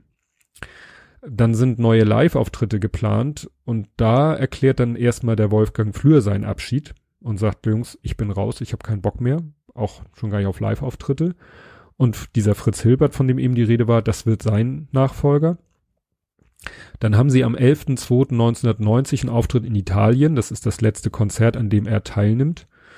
Und er fängt schon mal an, sich so ein bisschen neu zu orientieren. Er nimmt Kontakt auf zu Michael Mertens, wo man im ersten Moment sagt, wer zur Hölle ist Michael Mertens? Ja, der hatte zu tun mit der Band äh, Propaganda. Die hatte zwei Hits zu der Zeit, Dr. Mabuse und I Engineer. Und am 23.07.1990, also witzigerweise an meinem 19. Geburtstag, arbeiten sie an dem Remix-Album The Mix, ne, das habe ich als Vinyl. Und nach einem letzten erfolglosen Perspektivgespräch verlässt er den Raum und die Band, weil er sagt, es hat keinen Zweck mehr. Ich sehe hier keine Zukunft mehr für mich in dieser Band. Ja, und dann sagt er, gut, das war's, Jungs. Und sie arbeiteten zu der Zeit halt an dem Remix-Album The Mix, weil sie wollten mal wieder ein Album rausbringen, wollten aber kein Best, klassisches Best-of und haben dann quasi, ja, ein Best-of, aber das waren alles Remixe von ihren größten Hits. Ja, und dann beginnt sein neues Leben. Und da ist man im Buch auch schon ziemlich weit. Ähm, der Rest ihr, ja, wird dann beschrieben und ich muss sagen, klar, äh, in dem Moment, wo er die Band Kraftwerk verlassen hat, ist er schon so ein bisschen in der nicht Bedeutungslosigkeit verschwunden. Das klingt jetzt zu negativ. Aber ich, ich werde solche erzählen. Also sein neues Leben, ja, da hat er halt sein eigenes Studio, die sogenannte, er nennt das Klangwerkstatt, wie sonst. Hat sein erstes eigenes ähm, Album mit der Unterstützung von Lothar Manteuffel, der von Rheingold, die mit den Dreiklangdimensionen. Ja, sein Kontakt zu Kraftwerk ist dann, tja, äh, sehr reduziert und wenn dann eher unerfreulich. Ähm, lese ich mal mal vor, so ein Beispiel. Im Oktober 1991 klebte an allen Litfaßsäulen in Düsseldorf Plakate für das Kraftwerkkonzert am 31. Oktober in der Philipshalle. Beim letzten in Düsseldorf waren Wolfgang, Emil und ich noch dabei gewesen. Das war allerdings zehn Jahre her, kaum zu glauben. Ich schenkte es mir, als Zuschauer dorthin zu gehen. Stattdessen besuchte ich ein paar Tage später ein Gig von OMD im Kölner E-Werk. Noch, also er hat nicht mal mehr Bock auf ein Konzert von seiner ehemaligen Band zu gehen. Ja, er erwähnt dann nochmal die, die Gruppe LFO und lobt das gleichnamige Lied, war auch zu der Zeit ein Lieblingslied von mir. Und dann wird er gebeten, für einen guten Zweck, also es soll irgendwie so ein Benefizalbum mit Remixen rausgebracht werden. Remixe waren ja damals, äh, ne, der große heiße, nein, sage ich jetzt nicht, also war wirklich äh, alles wurde remixed, was nicht bei drei auf den Bäumen war. Und er soll einen Remix machen, ausgerechnet von dem Stück Planet Rock. Ne, was wir vorhin hatten von Africa Bambata, das ja Kraftwerk Bestandteile enthielt. Ja, 1993 kommt dann sein erstes Album raus, Esperanto als unter dem, also unter dem Namen Electric Music. Und das Verhältnis zu seinem Ex-Arbeitgeber wird nicht besser. Also es wird uns noch weiter begleiten, begleitet ihn halt immer weiter. Während der juristischen Auseinandersetzungen, also es gibt dann Streit, juristischen Streit mit Kraftwerk, erschien im Juni 1991 The Mix. Das Album mit den Totenmaskenrobotern schaffte es auf Platz 15. The Robots, die ausgekoppelte Single, stieg auf Platz 20 der Charts in Großbritannien. Was mit dem Album in den USA passierte, habe ich nie herausgefunden. Ich kaufte mir Album und Single und stellte sie mir ins Regal. Es befanden sich schließlich auch ein paar meiner Tracks darauf. Die Albumcredits waren wie gewohnt kreativ kryptisch. Aber dass ich noch nicht mal einmal als Autor auf der CD genannt wurde, erstaunte mich dann doch. Schließlich wurde mir zugesichert, dass sich bei der, Nach dass bei der Nachpressung der zweiten Auflage von The Mix die Herren Schneider und Hütter einer Anbringung der Urheberbezeichnung nicht entgegenstellen würden. Überprüft habe ich das nie. Noch nie, noch heute verbinden mich mit The Mix sehr gemischte Gefühle. Die juristische Auseinandersetzung war langwierig, umfangreich und zermürbend. Etliche Leitsordner war, wären nötig, um die Korrespondenz zu dokumentieren. Einzelheiten erspare ich mir und den Lesern an dieser Stelle. 1993 nahm der Spuk scheinbar ein Ende. Ralf, Florian und ich unterzeichneten eine Vereinbarung, in de der die offenen Fragen geregelt wurden. Nun hoffte ich, dass wieder etwas mehr Ruhe in mein Leben einkehrte. Ich sollte mich täuschen. Leider kam es zu Nachverhandlungen, die sich noch etliche Jahre hinzogen. Jahre, in denen ich, wie der Pro Protagonist K. in Kafkas Roman Das Schloss, das Thema nicht ad acta legen konnte.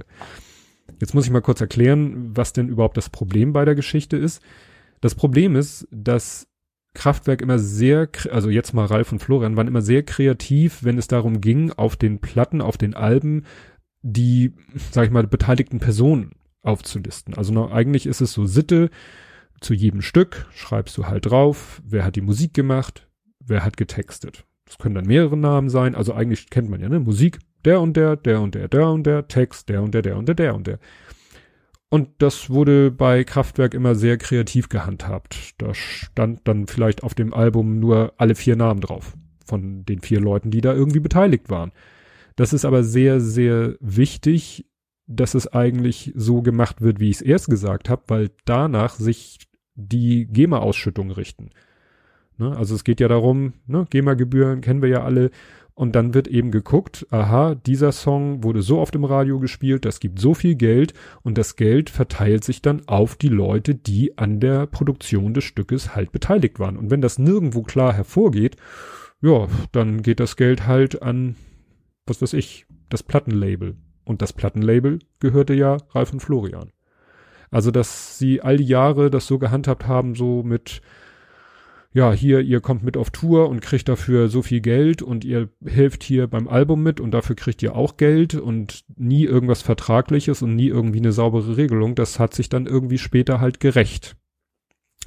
Ja, und deswegen gab's halt diesen jahrelangen Rechtsstreit und ging dann eben, ne, bei The Mix wurde er dann nicht erwähnt und das ist halt nicht nur moralisch, ethisch vielleicht verwerflich, sondern einfach inhaltlich falsch und hat dann eben auch finanzielle Konsequenzen, wobei man nie das Gefühl hat, dass es ihm am Geld mangelt. Also darum ging es ihm wohl nicht.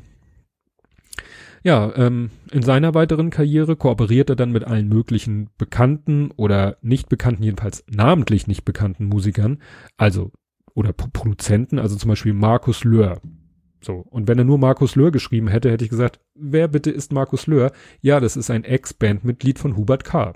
Hubert K., Neue Deutsche Welle.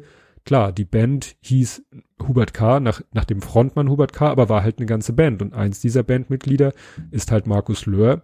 Der wohl ist ja oft so, dass dann solche Leute, die nicht in vorderster Reihe äh, standen, im Hintergrund irgendwie als Produzenten tätig waren. Interessant fand ich dann noch, dass er 1994 die Love Parade besucht. Also so technolastig hätte ich ihn nur nicht eingeschätzt, dass er zur Love Parade geht.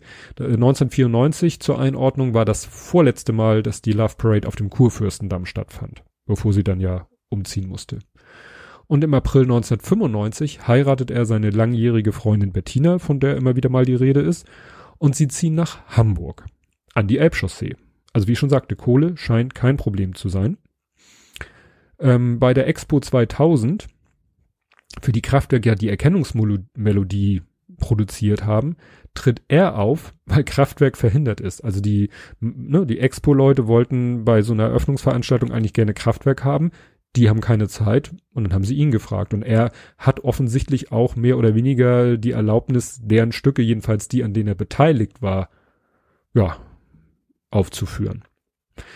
Ja, das hatte ich nicht mitbekommen damals. Er war und ist halt unbekannt. Also wenn ich irgendwo Karl Bartos Tritt aufgelesen hätte, hätte ich überhaupt nicht äh, gerafft, wer das ist. Dafür war ich halt zu wenig Fan von Kraftwerk, um das zu wissen. Ja, dann soll er in Stockholm eine Laudatio halten ähm, für Karl Heinz, also seinen Namensvetter Stockhausen. Und da dachte ich auch wieder, wer ist denn Karl-Heinz Stockhausen? Ich kenne nur hier in, in Hamburg gibt's Gastronomiebedarf, Lieferant Stockhausen. Also Karl-Heinz Stockhausen, und da empfehle ich mal sehr, den Wikipedia-Artikel zu lesen. Er gilt als einer der bedeutendsten Komponisten des 20. Jahrhunderts. Ja, wie gesagt, lest euch den Wikipedia-Artikel durch, Karl-Heinz Stockhausen. Achso, ja, und die Laudatio soll er halten beim Polar Music Prize. Das soll so eine Art Nobelpreis der Musik sein. Und äh, die Verleihung findet statt in Stockholm, aber vorher ist noch ein Empfang bei US-Botschafter, weil zwei Leute, die den Preis bekommen, sind Amerikaner. Und dann steht da neben ihm eine Frau mit blonden Haaren und er guckt sie so an und dann erkennt er sie und sagt, schreibt so, oh, da stand ich doch tatsächlich neben Agneta Feldkög. Und ich so, what? Die Dame heißt Felskog oder Kög gesprochen da hat er das S vergessen. Also das hätte ich nun nicht gedacht bei so einem Perfektionisten, dass ihm das passiert oder auch den Lektoren, Agneta Feldkög zu schreiben ohne S in der Mitte. Und ich muss das wissen, meine Frau ist einer der größten ABBA-Fans der Welt.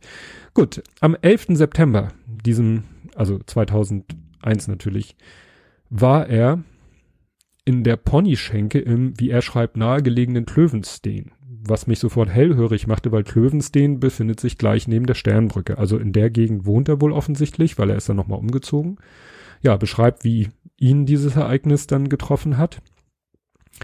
Dann veröffentlicht er mal wieder ein Album, Communication heißt das. Problem, der Veröffentlichungstermin steht dann fest, lässt sich nicht mehr ändern und stellt sich raus, ein Monat vorher veröffentlicht Kraftwerk das Album Tour de France.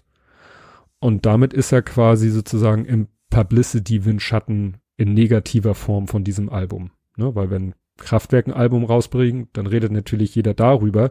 Und wenn er dann einen Monat später ein Album rausbringt, dann interessiert das niemanden. Andersrum wäre es vielleicht anders gelaufen. Ist wie bei den Kinofilmen. Da werden ja teilweise Veröffentlichungstermine auch nochmal verschoben, weil man sagt, ach Mist, da bringt der seinen Film raus, das wird ein Riesenknaller, dann bringen wir unseren Film lieber zwei Wochen später raus. Ja, er beschreibt dann auch selber, dass die Blütezeit der Musikindustrie vorbei ist. Ne? So von wegen die fetten Jahre der Musikindustrie sind vorbei, auch wegen Downloads und so. Zurück ins Jahr 2004. illegale Downloads, kein Budget für ein neues Album, keine Tour. Die Krise der Musikindustrie hatte mich voll erwischt. Meine Stimmung war auf dem Nullpunkt. Ich fragte mich, lohnte sich die ganze Energie, die ich in meine musikalische Arbeit steckte, überhaupt? Auf der anderen Seite, was wäre die Alternative? Das ist es doch, was ich immer machen wollte. Also weitermachen, lernen, mit dem Wandel umzugehen, auch wenn es erstmal irritierend ist. Ja, ne? also er merkt halt auch, dass Musik machen nicht mehr so leicht ist oder ge vielleicht Geld mit Musik machen nicht mehr so leicht ist, wie es eben in der Zeit davor war. Ja, dann wird ein neues Projekt an ihn herangetragen und zwar ähm, er soll die Musik machen für eine Dokumentation über Jean Giraud. Und da dachte ich auch erst so, wer ist das? Dann wird, wurde aber schon im Buch Möbius erwähnt. Da wurde ich hellhörig und dann habe ich gegoogelt. Ja, Möbius ist ein ganz bekannter Comiczeichner. Und ich meine, dass ich Comics von dem sogar gelesen habe. Dass es die früher, als ich Kind war, in der Bücherhalle auszuleihen gab und ich die damals auch gelesen habe.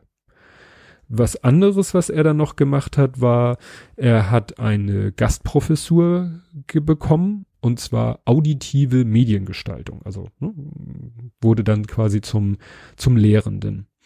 Und danach tourt er, so wie Kraftwerk auch, weil man ja Geld verdienen muss. Ne? Das ist ja bekannt. Heute verdienen die Bands nicht mehr so großartig viel durch Albenverkäufe, Downloads oder sonst was. So bei dieser und Spotify bekommen die ja nur ein paar Cent für jeden downgeloadeten Song.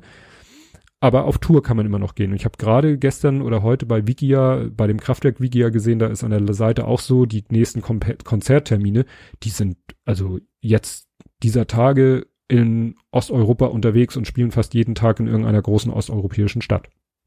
Das bringt halt Kohle ein. Ja, auch da gibt es aber wieder Terminkonflikte, weil die auch ungefähr zur gleichen Zeit auf Tour gehen wie er. Und dann erzählt er noch ähm, von davon, wie es dazu kam, dass Coldplay den Song Talk geschaffen hat, der ja auch mit Kraftwerk zu tun hat. Eine Single der britischen Band Coldplay spielte dagegen kommerziell in einer anderen Liga. Offensichtlich hatte die Band mit der Hookline von Computerliebe experimentiert, dabei herausgekommen war ihr Song Talk. Ein perfektes Beispiel dafür, wie Popmusik entsteht. Überrascht von der Veröffentlichung im Dezember 2005 wurde ich nicht, denn Coldplay hatten ganz offiziell über die Musikverlage unser Einverständnis eingeholt.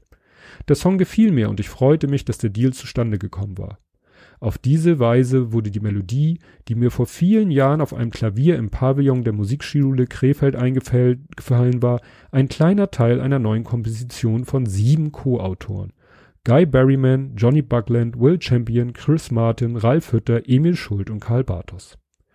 Das Coldplay-Album X X and Y hielt sich weltweit von 2005 bis 2008 in den Charts und erreichte mehrfachen Gold- und Platin-Status. Allein in Großbritannien neunmal Platin, Irland achtmal Platin, Kanada fünfmal Platin, Australien sechsmal Platin, USA dreimal Platin, Deutschland dreimal Platin und so weiter und so weiter.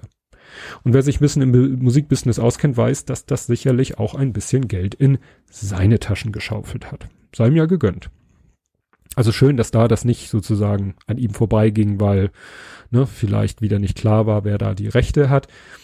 Ach so, ja, und was ich unbedingt noch erwähnen muss an der Stelle ist, äh, dass ich äh, Frank Backhaus an dieser Stelle grüße, weil ich habe zufälligerweise, wirklich nur zufälligerweise, ich weiß nicht warum, in eine Folge des Backhaus Cast reingehört und da hat Frank Backhaus den beiden Zuhörern nämlich auch Kraftwerk-Songs vorgespielt, die sollten sie raten. Und der hat nämlich erzählt, dass er auch gerade dieses Buch liest. Ich hoffe, er hört diesen Podcast, wenn er ihn hört, erst nachdem er das Buch gelesen hat, weil sonst spoilert das einfach zu viel.